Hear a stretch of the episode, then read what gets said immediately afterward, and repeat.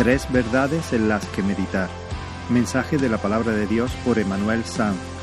En la Iglesia Evangélica Bautista de Córdoba, España, 18 de abril de 2021.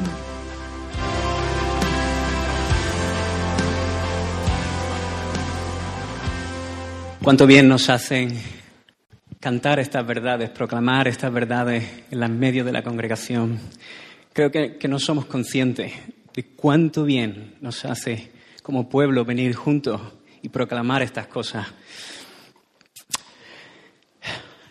En 1952, la nadadora estadounidense Florence May Chadwick intentó cruzar los casi 42 metros que hay entre la isla Catalina, una pequeña isla que hay al sur de California, al sur de, de Los Ángeles, y la costa de California.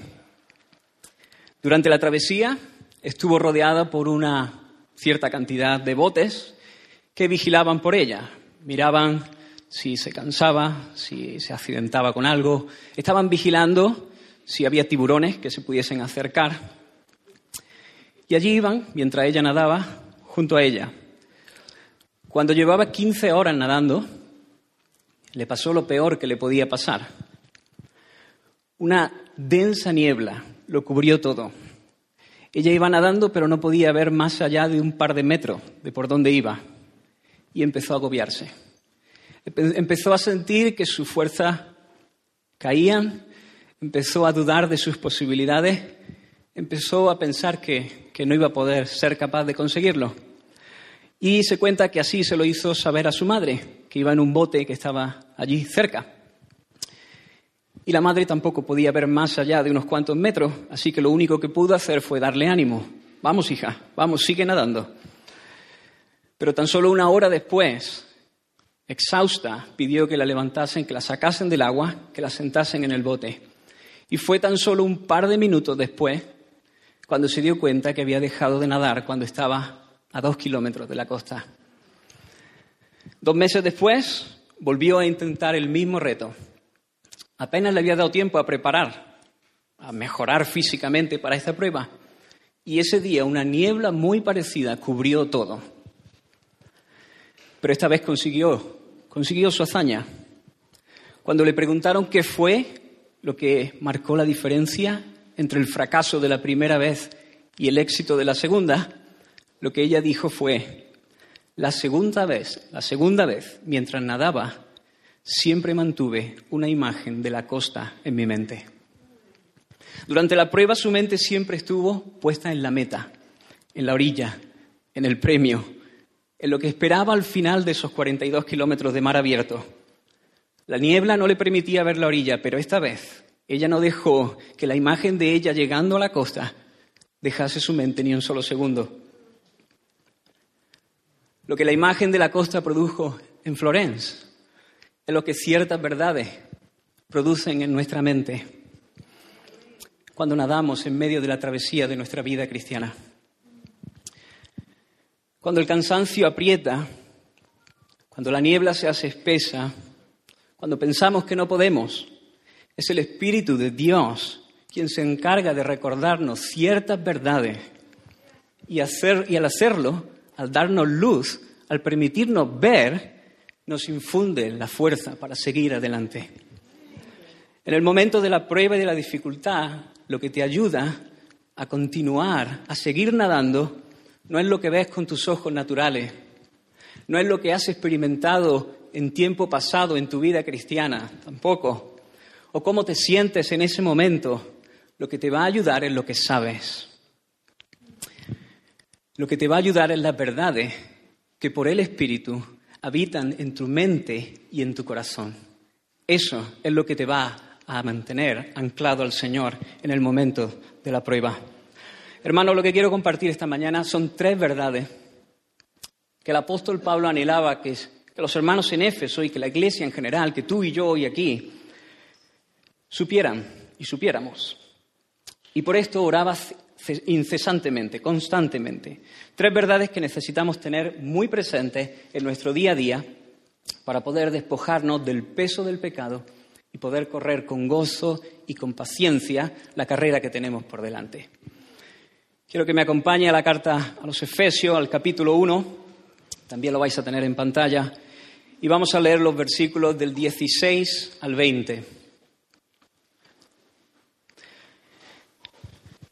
Dice la palabra del Señor, no ceso de dar gracias por vosotros, haciendo memoria de vosotros en mis oraciones, para que el Dios de nuestro Señor Jesucristo, el Padre de Gloria, o de espíritu de sabiduría y de revelación en el conocimiento de Él, alumbrando los ojos de vuestro entendimiento, para que sepáis, para que sepáis cuál es la esperanza a que Él os ha llamado y cuál es la riqueza de la gloria de su herencia en los santos y cuál la supereminente grandeza de su poder para con nosotros los que creemos según la operación del poder de su fuerza la cual operó en Cristo, resucitándole de los muertos y sentándole a su diestra en los lugares celestiales.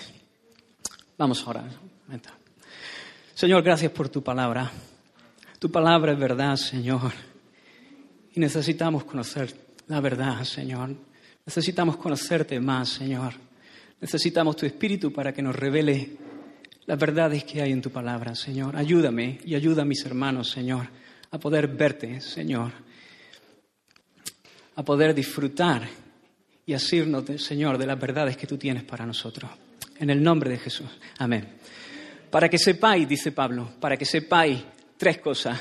La esperanza a la que Él os ha llamado, la riqueza de la gloria de su herencia y la supereminente grandeza de su poder. Con la ayuda del Señor quiero hablar esta mañana de la importancia de saber de la, importancia de saber con mayúscula estas tres verdades para poder asirnos de ellas, de meditar en ellas, de rumiarlas con frecuencia en oración, todo el día, dándole vueltas a estas cosas, porque a medida que profundizamos en ellas, a medida que, a medida que el Espíritu nos las va enseñando, vamos creciendo en santidad y siendo librados del poder y la influencia del pecado en nuestra vida. Y la primera verdad que Pablo quiere que sepamos es la esperanza, la esperanza a la que Él nos ha llamado. Y lo primero que hay que decir es que el cristiano es alguien que vive con esperanza. El cristiano tiene esperanza, pero no una esperanza como nosotros solemos usar ese término normalmente. Nosotros usamos el término esperanza generalmente para hablar de algo que nos gustaría que pasase, pero que puede que pase o puede que no. Por ejemplo, me gustaría que eh, mis hijos sirviesen al Señor y que fuesen hombres con influencia en su generación. Espero que eso pase, pero no es algo seguro. O, yéndonos un poquito más a lo terrenal, me gustaría, espero, poder tener vacaciones este verano. Es algo que me gustaría, es algo que espero, pero no es algo seguro. Pero cuando la Biblia habla de la esperanza, no habla en esos términos. Cuando habla de la esperanza, no denota incertidumbre, sino que implica una certeza absoluta. Algo que aún no vemos, pero que ciertamente viene y que por la fe podemos apropiarnos. De hecho, la fe, tal y como se describe, como se describe en Hebreos, es la certeza, la convicción que tenemos de lo que se espera, de lo que estamos esperando, es decir, de nuestra esperanza. Estamos seguros ¿Tienes fe? Eso significa que estás seguro de lo que espera, de nuestra esperanza. Luego nuestra esperanza es cierta. Pero ¿cuál es nuestra esperanza? ¿A qué se está refiriendo el apóstol aquí cuando dice quiere que sepamos de nuestra esperanza? Para ver lo que Pablo se está refiriendo tenemos que irnos un poco antes en la carta. Muchas gracias.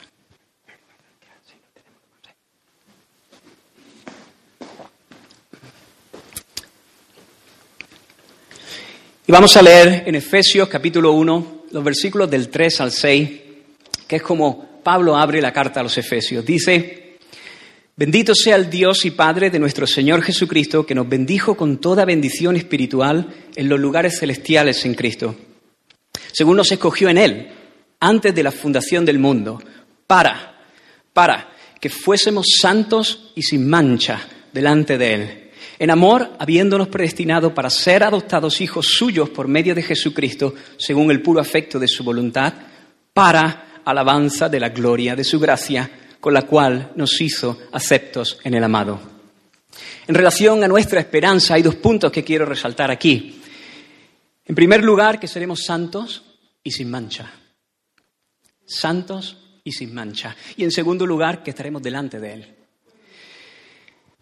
El sacrificio de Cristo, la muerte de Cristo en la cruz, nos justifica. Perdona nuestros pecados y nos presenta como, justos delante de Dios. Sin embargo, en nuestra experiencia, en nuestro vivir diario, vemos que aún caemos, que aún estamos tropezando, que aún no estamos perfeccionados, que estamos siendo santificados en un proceso que dura toda la vida. De este lado de la eternidad, aún tenemos que lidiar y batallar con nuestra naturaleza caída. De hecho, la carta a los Efesios termina con el pasaje conocidísimo, el capítulo 6, donde Pablo nos insta a ponernos la armadura de Dios, porque estamos en medio de una batalla y en medio de la guerra se sufre. Sufriremos por nuestros pecados y sufriremos por los pecados de los que nos rodean. Estamos en guerra. A poco que hayas caminado con Dios, estoy seguro de que te habrás visto muchas veces, muchas veces quebrantado delante del Señor pidiendo perdón por tus pecados. Estoy seguro que has tomado decisiones con un corazón sincero, diciéndole al Señor, ya no más, Señor, ya no te fallo más. Quizás como Pedro ha dicho, Señor, daré mi vida por ti, pero luego te has dado cuenta de que antes de que el día se acabe, ha vuelto a fallar. Y si eres cristiano, si eres del Señor, estoy seguro que conoces el dolor y la frustración que produce el pecado en nuestras vidas. De hecho, si sientes dolor cuando pecas, es una buena señal de que eres de Dios. ¿Te duele cuando pecas?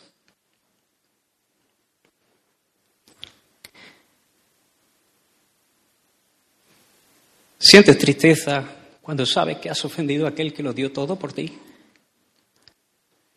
Pedro falló y justo después lloró amargamente.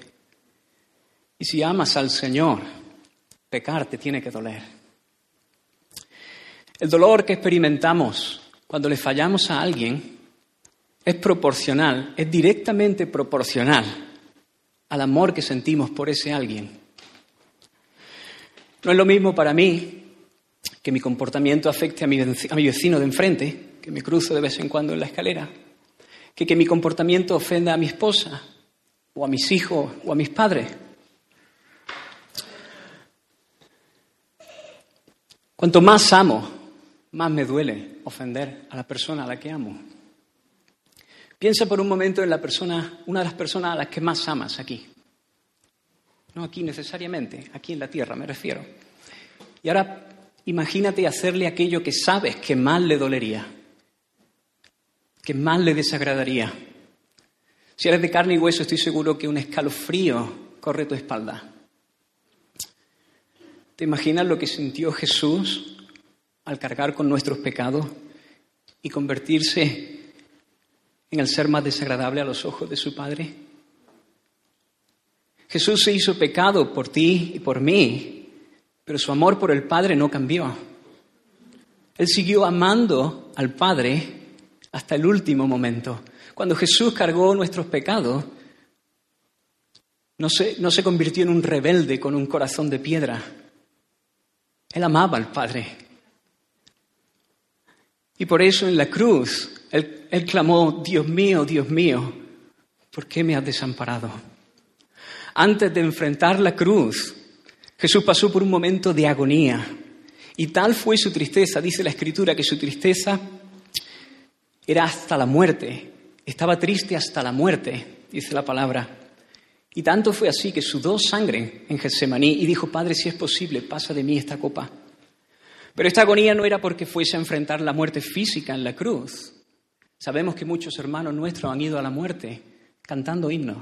Han sido quemados en la hoguera y mientras las llamas comían sus cuerpos, estaban cantando himnos. Mientras eran devorados por los leones, cantando himnos a Dios. Jesús no sufrió una agonía por enfrentar la muerte en la cruz. La agonía de Jesús se debía a que sabía que se acercaba la hora en la que cargaría con nuestro pecado y se convertiría en alguien a quien Dios le tendría que dar la espalda, alguien sobre quien Dios descargaría su ira.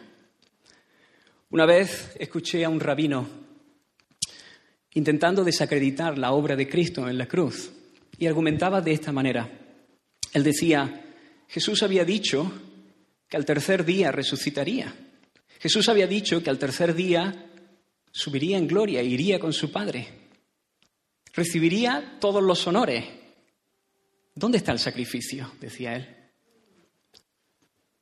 ¿Quién no haría eso? Si a mí me dijesen que a los tres días voy a estar así, yo también lo haría. ¿Por qué los cristianos le dan tanta importancia a lo que Jesús hizo?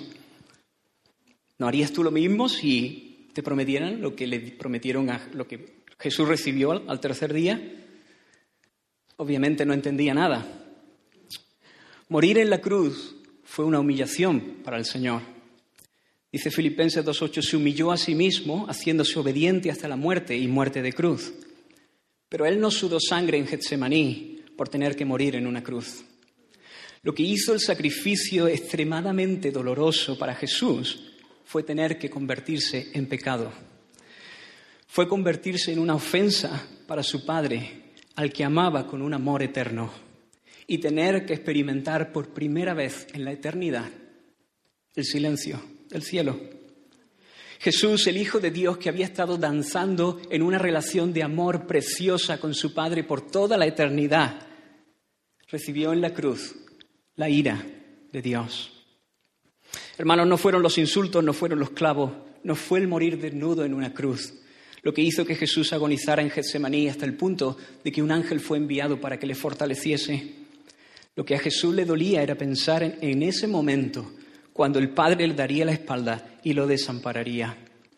Y no se trataba de cuánto tiempo, no se trataba de que al tercer día sería levantado en gloria, no se trataba de si al mismo día ya estaba en el paraíso, se trataba del simple hecho de tener que pasar por eso. Un segundo, un milisegundo, era un dolor que no podemos medir, que no podemos entender. El dolor de Jesús en la cruz fue infinito, infinito, porque allí se convirtió en una ofensa para aquel a quien amaba con un amor infinito. Pero también el dolor del Padre fue infinito al tener que descargar su ira sobre su Hijo, a quien amaba de la misma forma, con un amor infinito. Impresionante, hermano. Y todo esto porque te amaba a ti y porque me amaba a mí. Gloria al Señor. Si amas al Señor te duele cuando pecas, no puede ser de otra forma. Y de este lado de la eternidad seguimos sintiendo ese dolor al fallarle a aquel que nos amó, nos amó con un amor tan grande, tan sublime. Obviamente no estoy hablando de vivir en pecado. Si vives en pecado nunca has conocido el amor de Dios. Pero sí que como cristianos a veces fallamos y sentimos ese dolor. Y a esto es a lo que me estoy refiriendo. Pero hermano, nuestra esperanza es esta, que un día seremos santos, limpios, sin mancha, nunca más el pecado estará presente se acabará sentir ese dolor de fallarle a quien más amamos. Ya no fallaremos más, la guerra se habrá acabado. Nunca volveremos a experimentar el llanto amargo de fallarle a Él. Dios nos escogió para ser libres del pecado y nos escogió para una vida en la que el pecado no tendrá ningún poder sobre nosotros. Gloria a su nombre. Pero hay más, hay más. No solo seremos santos y sin mancha, estaremos delante de Él, delante de Él. Cuando nuestros padres pecaron en Edén, se escondieron de la presencia de Dios. Dice Génesis 3, y oyeron la voz de Jehová Dios que se paseaba en el huerto al aire del día, y el hombre y su mujer se escondieron de la presencia de Jehová Dios entre los árboles del huerto. Desde ese momento ningún hombre ha visto jamás el rostro de Dios. Ningún hombre ha visto la gloria de Dios en todo su esplendor. Pero nuestra esperanza es que mañana Mañana estaremos delante de Él, delante de Él. Y mira lo que dice el último capítulo de la Biblia, Apocalipsis 22. Y sus siervos les serviremos y veremos su rostro y su nombre estará escrito en nuestra frente y no habrá allí más noche. Es decir, le serviremos, le conoceremos como Él nos conoció y le amaremos. Nuestra esperanza es que veremos al Padre de la Gloria y nuestra presencia delante de Él será un canto de alabanza perpetuo a la gloria de su gracia, de su favor inmerecido que nos hizo aceptos en el amado. Un canto al Padre y un canto al Hijo, por cuya gracia podemos estar allí sin pecado delante de Él. Nuestra esperanza es que le veremos cara a cara. Y al verle, al verle allí, veremos cómo el Padre ama al Hijo y cómo el Hijo ama al Padre. Y viendo eso, miraremos a la cruz y alucinaremos. Seremos más conscientes de lo que la cruz significó, de lo que Dios hizo por nosotros y de cuán grande fue el amor que Él mostró para con nosotros. Y entonces le amaremos más y más y más por la eternidad, por siempre. Esa es nuestra esperanza. Estaremos limpios, sin nada de lo que avergonzarnos, disfrutando en su presencia para siempre. Como decía Israel la semana pasada, felicidad absoluta. En segundo lugar, la riqueza. Pablo quiere que sepamos de la riqueza, de la gloria de su herencia. Pablo quiere que sepas que tienes una herencia, pero no es cualquier herencia. Pablo quiere que sepas de la riqueza, de la gloria, de la belleza, de lo impresionante que es tu herencia. Los hermanos, los, hombres y las mujeres somos atraídos de forma natural por la riqueza. Y yo creo que esto es algo que, Dios ha puesto de una manera natural en nosotros, porque necesitamos de Dios. Dios es nuestra riqueza. La única cosa es que esa riqueza no se satisface con todo el oro del mundo. Pablo quiere y ora sin cesar para que tú conozcas la riqueza de tu herencia. Y el apóstol ya ha hablado un poco acerca de esta herencia, no lo hemos leído, pero mira lo que dicen los versículos 13 y 14 del mismo capítulo 1.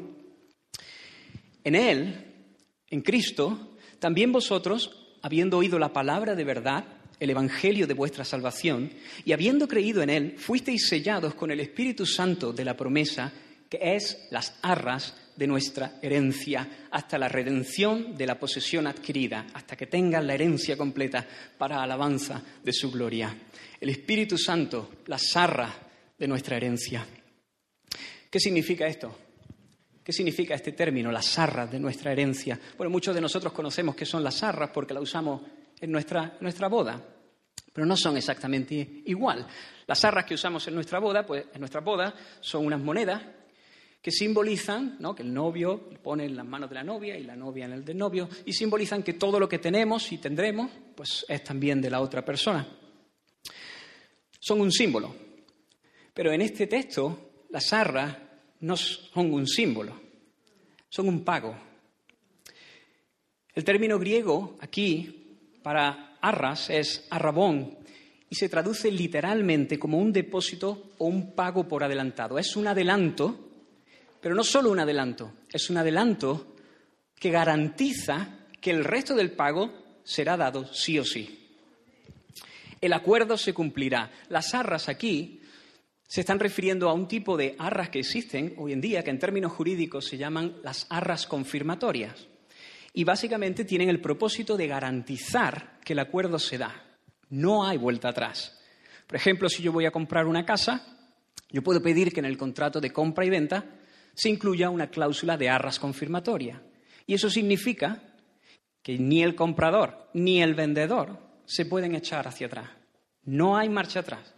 Esto no es una fianza, que si me arrepiento pierdo la fianza y se acabó, queda todo resuelto. No, no hay marcha atrás, no hay posibilidad de arrepentimiento. ¿Ves la hermosura de esto? Es hermoso que el Espíritu es las arras de nuestra herencia. Pero todavía hay cosas más hermosas. Es que resulta, hermano, que tu Dios es el que tiene la herencia. Dios Padre es el que tiene la herencia. Dios Hijo es el que paga el precio para que tú seas incluido en la herencia. Y encima Dios pone una cláusula, pone una sarra, nos da un adelanto y nos dice, sellado por su mano, que la herencia es tuya. Glorioso, hermano.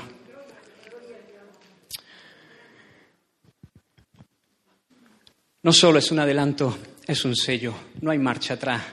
La herencia ya es nuestra. Si el Espíritu Santo de Dios mora en nosotros, la herencia ya es nuestra. Tener el Espíritu Santo habitando en nosotros es una garantía de que tendremos el pack completo. ¿Cuál es el pack completo? Pues una relación con el Dios Trino, una relación con Dios Padre, con Dios Hijo y con el Espíritu. El Espíritu Santo dentro de nosotros, hablándonos, guiándonos, sosteniéndonos, abrazándonos, abriendo nuestros ojos, dándonos a conocer los misterios que hay en Dios, es solo una parte de la herencia, es solo un adelanto. Estoy seguro que a poco, ah, que se han nacido de nuevo, saben lo que es tener una experiencia con el Espíritu Santo. Cuando el Espíritu Santo viene a nuestras vidas y nos toca, nos habla, nos abraza. No hay nada mejor que eso. Y uno lo sabe. Hermano, hemos tenido reuniones donde el Espíritu se ha movido de una manera especial y hemos estado disfrutando de la presencia de Dios en su Espíritu Santo de una manera casi palpable. Yo estoy seguro que si en uno de esos momentos te dicen que hay alguien repartiendo billetes de 500 euros al otro lado de la calle, no vas. Te quedas aquí, porque cuando tú experimentas eso, sabes que no hay nada mejor Nada mejor que eso. Un adelanto, hermano, un adelanto. Jesús dijo, cuando venga el Espíritu de verdad, Él tomará de lo mío y os lo hará saber. Pero habrá un momento en el que eso ya no será necesario, porque nuestra relación no solo será con y a través del Espíritu, sino que será también directamente con el Padre y con el Hijo. David dijo, David, un hombre que posiblemente lo tenía todo, era rey, Jesús, Jehová es la porción de mi herencia y de mi copa. Tú sustentas mi suerte. Las cuerdas me cayeron en lugares deleitosos y es hermosa la heredad que me ha tocado. Es hermosa la heredad que me ha tocado. Dios es nuestra herencia. ¿Cómo es eso de hermoso? Bueno, no hay, no hay, forma humana de poder definir cómo de hermoso es una relación, la relación que tendremos con Dios en el cielo pero las escrituras se encargan de dejar eh, algunos, eh, algunas pinceladas que arrojan luz acerca de cómo será eso. La primera ya lo hemos visto, nuestra relación con el Espíritu es un adelanto. Pero aparte, hay dos tipos de relaciones, posiblemente las dos relaciones más especiales que nosotros disfrutamos con otros seres humanos, que también el Espíritu Santo las usa para comparar nuestra relación con Dios. La primera es la relación padre-hijo capítulo 1, el versículo 4 y 5 que hemos leído dice, nos escogió en amor, habiéndonos predestinado para ser adoptados hijos suyos. Dios es nuestro Padre. ¿Sabes? Cuando, cuando Jesús les enseñó a orar a los discípulos, Él hizo algo que era revolucionario en aquel tiempo. Él les dijo, oraréis así, Padre nuestro, que estás en los cielos. Para los judíos el concepto de la paternidad de Dios era poco usado. Ellos, veían a Dios como Padre, pero de la nación de Israel. Pero el hecho de Dios como mi Padre a, modo individual, eso no era común. Pero ahora Jesús le está enseñando a los discípulos y le dice, cuando te acerques a Dios, cuando te metas en tu cámara secreta y cierres la puerta, dirígete a Él llamándolo Padre, Papá, Abba, Hermanos, tenemos una relación íntima desde ya con nuestro, con nuestro Padre, pero Él está en los cielos. Un día nosotros estaremos en los cielos y entonces la relación será todavía más íntima. Medita en eso, piensa en eso y disfruta. Cuando nació mi primer hijo, Mateo, y la matrona lo trajo del, quirófano y lo puso en mi brazo, recuerdo que, que sentí un millón de cosas a la vez. Recuerdo estaba allí Ricardo y él me decía, lo he disfrutado un montón. Se te ha puesto una carita de felicidad. Claro, es que mi amigo pues, disfrutaba de ver esa carita allí, ¿no? Recuerdo que pasé un tiempo mirándolo y sentí mucho amor sin que él hubiese hecho nada por mí. De hecho, mi esposa estaba en quirófano para que él estuviese aquí. Pero eso no importaba, esa personita era mi hijo y desde ese momento sabía que le amaba más que a mí mismo. En general todos los padres sentimos lo mismo, todos podemos entender ¿Qué es una relación padre e hijo? Como padres sentimos la responsabilidad de proveer para nuestros hijos, proveer en lo material, que coman bien, que vistan bien, que tengan los juguetes, lo que necesitan, y en lo emocional, que se sientan queridos, que se sientan protegidos, que encuentren un hogar donde haya seguridad, que tengan amigos. Hermanos, eleva todo esto a la enésima potencia y aún estarán lejos de entender lo que es que Dios es nuestro Padre. Jesús dijo, si vosotros siendo malos sabéis dar buenas dádivas a vuestros hijos, y sé que aquí está hablando del Espíritu Santo, pero creo que también aplica esto, ¿cuánto más vuestro Padre que está en los cielos dará cosas buenas a los que le piden? Hermanos, el Señor no escatima nada. El, Señor no escatima nada con nosotros. Dice, el que no escatimó ni a su propio Hijo, sino que lo entregó por todos nosotros, ¿cómo no nos dará también con Él todas las cosas? Él se encarga de suplir todas, nuestras necesidades, tanto emocionales como materiales, aquí y allí. Y la segunda relación es la del esposo y la esposa. Como pueblo, como iglesia, somos la esposa de Cristo. La relación entre un esposo y una esposa es la relación más íntima entre dos seres humanos. Y tanto es así que cuando se unen, dicen que ya no son más dos, sino que son una sola carne. Por lo tanto, esta relación además lleva implícita otra relación, que es la tercera, que también es preciosa, que es la relación de nosotros con nuestra cabeza, con nuestro cuerpo, con nosotros mismos. Mira lo que dice capítulo 5 de Efesios. El marido es la cabeza de la mujer, así como Cristo es la cabeza de la iglesia, la cual es su cuerpo. Como la iglesia está sujeta a Cristo, así también las casadas lo estén a sus maridos en todo. Por lo tanto, los maridos deben amar a sus mujeres como a sus mismos cuerpos. El que ama a su mujer, a sí mismo se ama, porque nadie aborreció jamás a su propia carne, sino que la sustenta y la cuida, como también Cristo a la iglesia. Por esto dejará el hombre a su padre y a su madre, y se unirá a su mujer y los dos serán una sola carne. Y Pablo está escribiendo esto siendo inspirado por el Espíritu Santo y me lo imagino alucinando, porque mira lo que dice a continuación, grande es este misterio. Mas yo digo esto respecto de Cristo y de la Iglesia. Él está mirando la relación de Cristo con la Iglesia como la esposa en la boda del Cordero y dice, grande es este misterio. Hermanos, ahora mismo la iglesia es la novia que está siendo preparada para el gran día de la boda. Pero mañana, mañana seremos la esposa y, recibiremos el amor, el cuidado y el sustento de nuestro esposo, que es Cristo.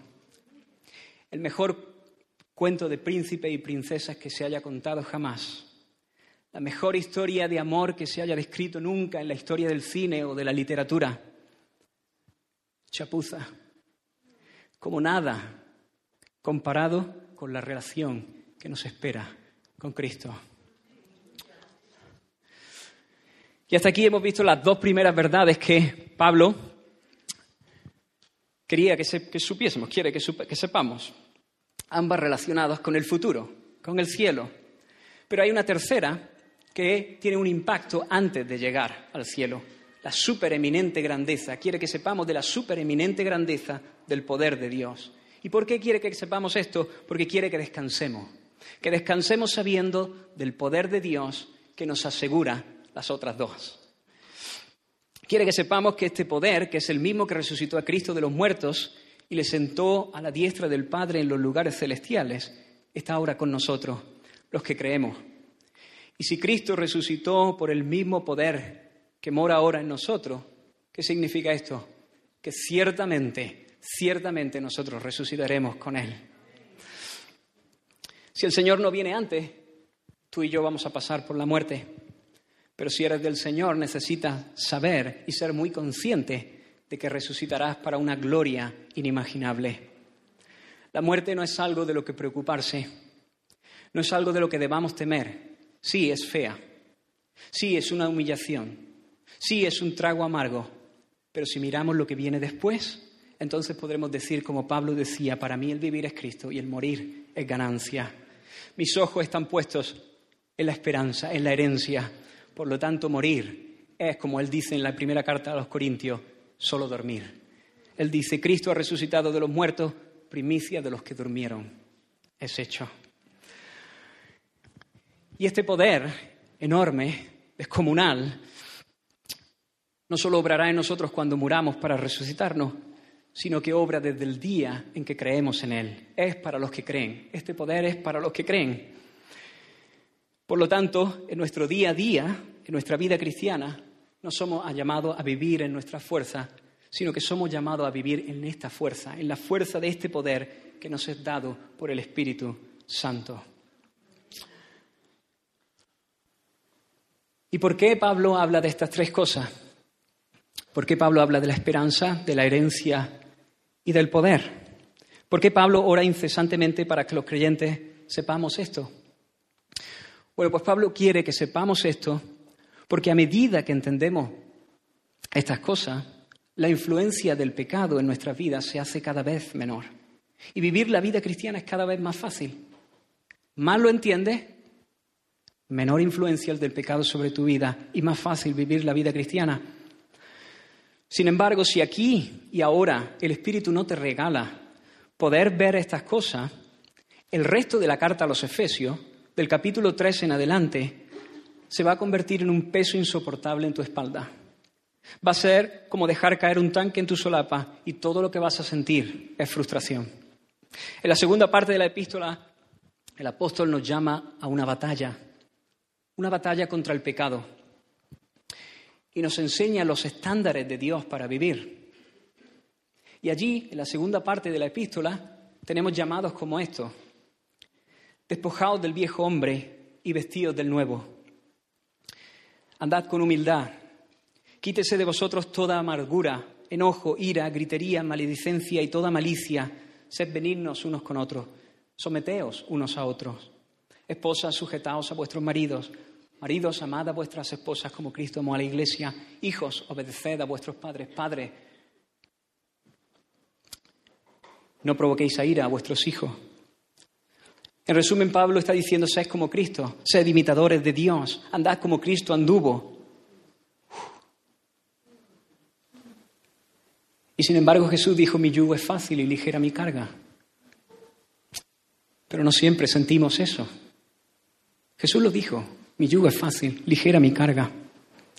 Estoy seguro de que todos los que hemos estado aquí hemos vivido etapas donde hemos sentido que el yugo del Señor es fácil y etapas que hemos sentido,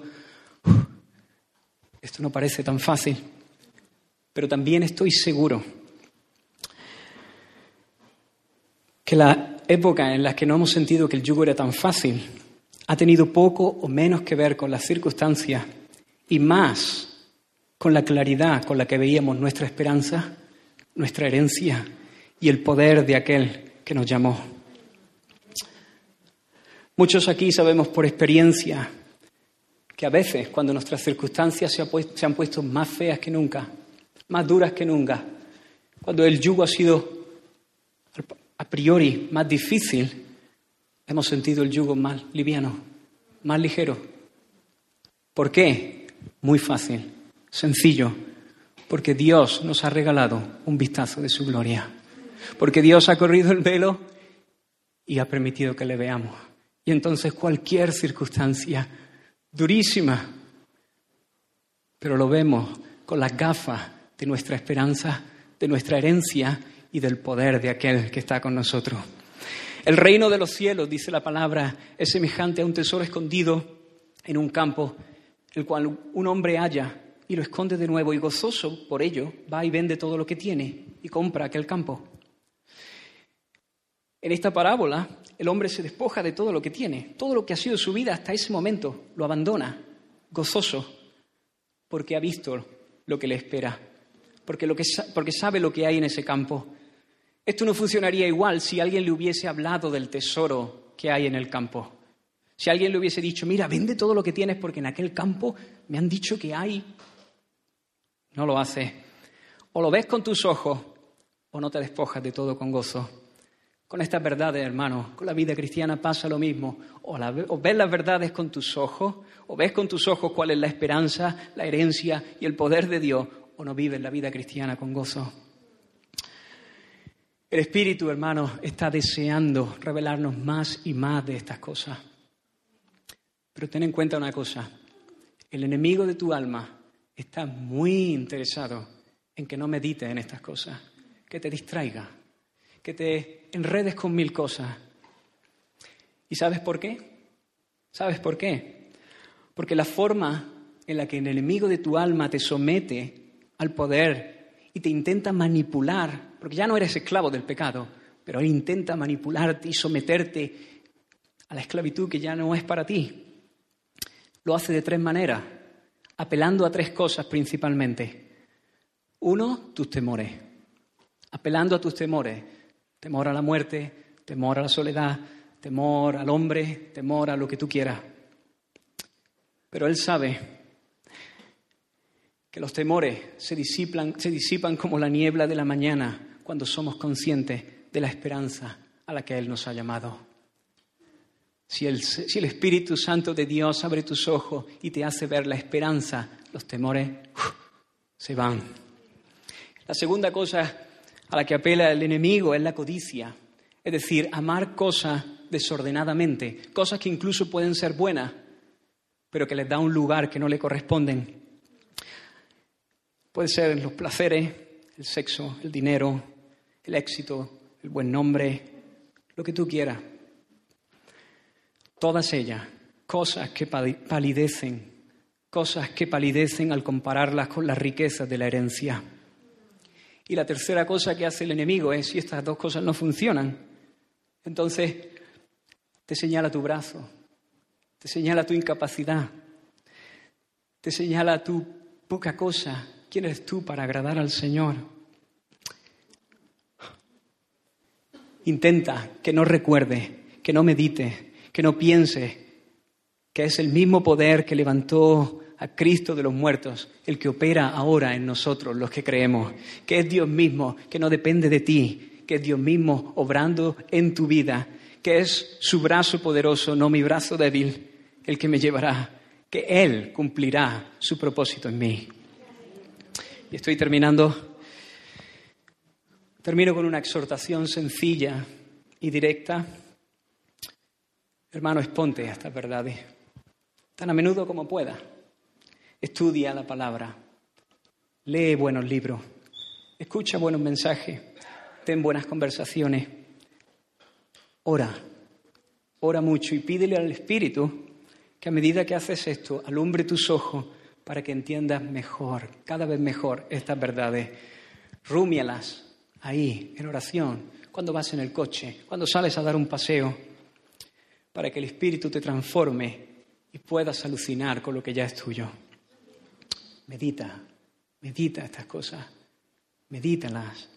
¿Sabe? El mundo se ha puesto de moda, muy de moda ahora en nuestra sociedad occidental, el meditar, el hacer yoga. Deja tu mente en blanco, descansa, para que tu cerebro descanse, para que vengan ideas positivas a tu, a tu mente, para que, te, para que te liberes de presiones, de tensiones, para que los problemas queden un poco al lado y la gente se está sumando, se está añadiendo a estas modas de una manera eh, creciente. Pero yo digo, hermano, ¿por qué perder nuestro tiempo en dejar de pensar con el fin de que mi cerebro descanse y se olvide de los problemas? Cuando puedo descansar de verdad todo el tiempo pensando en Dios, pensando en Cristo, en lo que Él compró para mí con su sangre, pensando en la esperanza de una vida vivida en la misma presencia de Dios, pensando en las riquezas de una relación cara a cara con Dios. Hermano, la meditación no es para los, para los cristianos, la meditación en el sentido de dejar nuestra mente en blanco, de conectarnos con la naturaleza. Conéctate con Dios y vas a alucinar. Meditar como el mundo medita es apartar un tiempo para intentar olvidar tus cargas y tus problemas, aunque éstas sigan allí. Meditar en estas verdades es venir con nuestras cargas y nuestros problemas hasta que entendamos por el Espíritu que Cristo las llevó en la cruz y las lanzó al fondo del mar. Es meditando en el Señor, quien es nuestra esperanza y nuestra herencia, que nuestras fuerzas van a ser renovadas para vivir como Dios manda y encontrar el descanso verdadero. Él da esfuerzo al cansado, dice el profeta Isaías, y multiplica las fuerzas al que no tiene ninguna. Los muchachos se fatigan y se cansan, los jóvenes flaquean y caen. Pero los que esperan a Jehová, los que esperan a Jehová, es decir, aquellos cuya esperanza y cuya herencia es Jehová, tendrán nuevas fuerzas, levantarán alas como las águilas, correrán y no se cansarán, caminarán y no se fatigarán. Estamos nadando, hermanos. La niebla puede ser espesa. No te mires a ti mismo. No confíes en tus fuerzas para seguir. No te concentres en los tiburones que pueden estar merodeando. Mira al Señor. Mira tu galardón. Mira la meta. Pon tus ojos en Jesús, quien es el autor y consumador de tu esperanza, quien es tu herencia y la costa a la que nos dirigimos. Y nada, nada con paciencia, la travesía que tienes por delante. Que el Señor os bendiga. Fija tus ojos en Cristo, tan lleno de gracia y amor. Y lo terrenal